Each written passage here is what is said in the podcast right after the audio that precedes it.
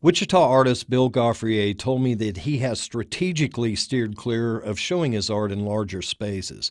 Over the last year, he has concentrated on getting his work into every local space he could manage as directly and as personally as possible to promote his paintings to people who literally told him they were intimidated by the formal gallery scene.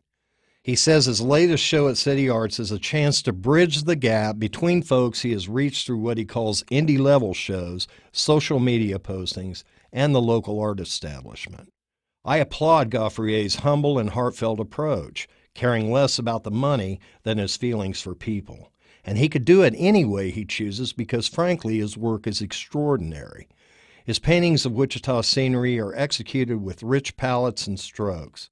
His works reflect light, not unlike Edward Hopper's paintings, and he has the ability to capture his subject matter from the most unusual angles. In subject matter, he makes paintings of Ty's Diner, the Burger Stand, and C&W Salvage Yard look as stunning and as important as his paintings of more iconic beauties, such as Kansas Masonic Home and Friends University's Davis Building and he earned his chops long ago. He studied under Wichita icons Betty Dickerson and Don Weddle and had extensive history in Boston before coming back to Wichita in 2013.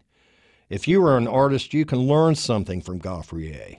If you simply want to see fine work, I think you'll fall in love with him. See his work on the second floor of City Arts through March 20th. For KMUW, I'm Kirk Klontz.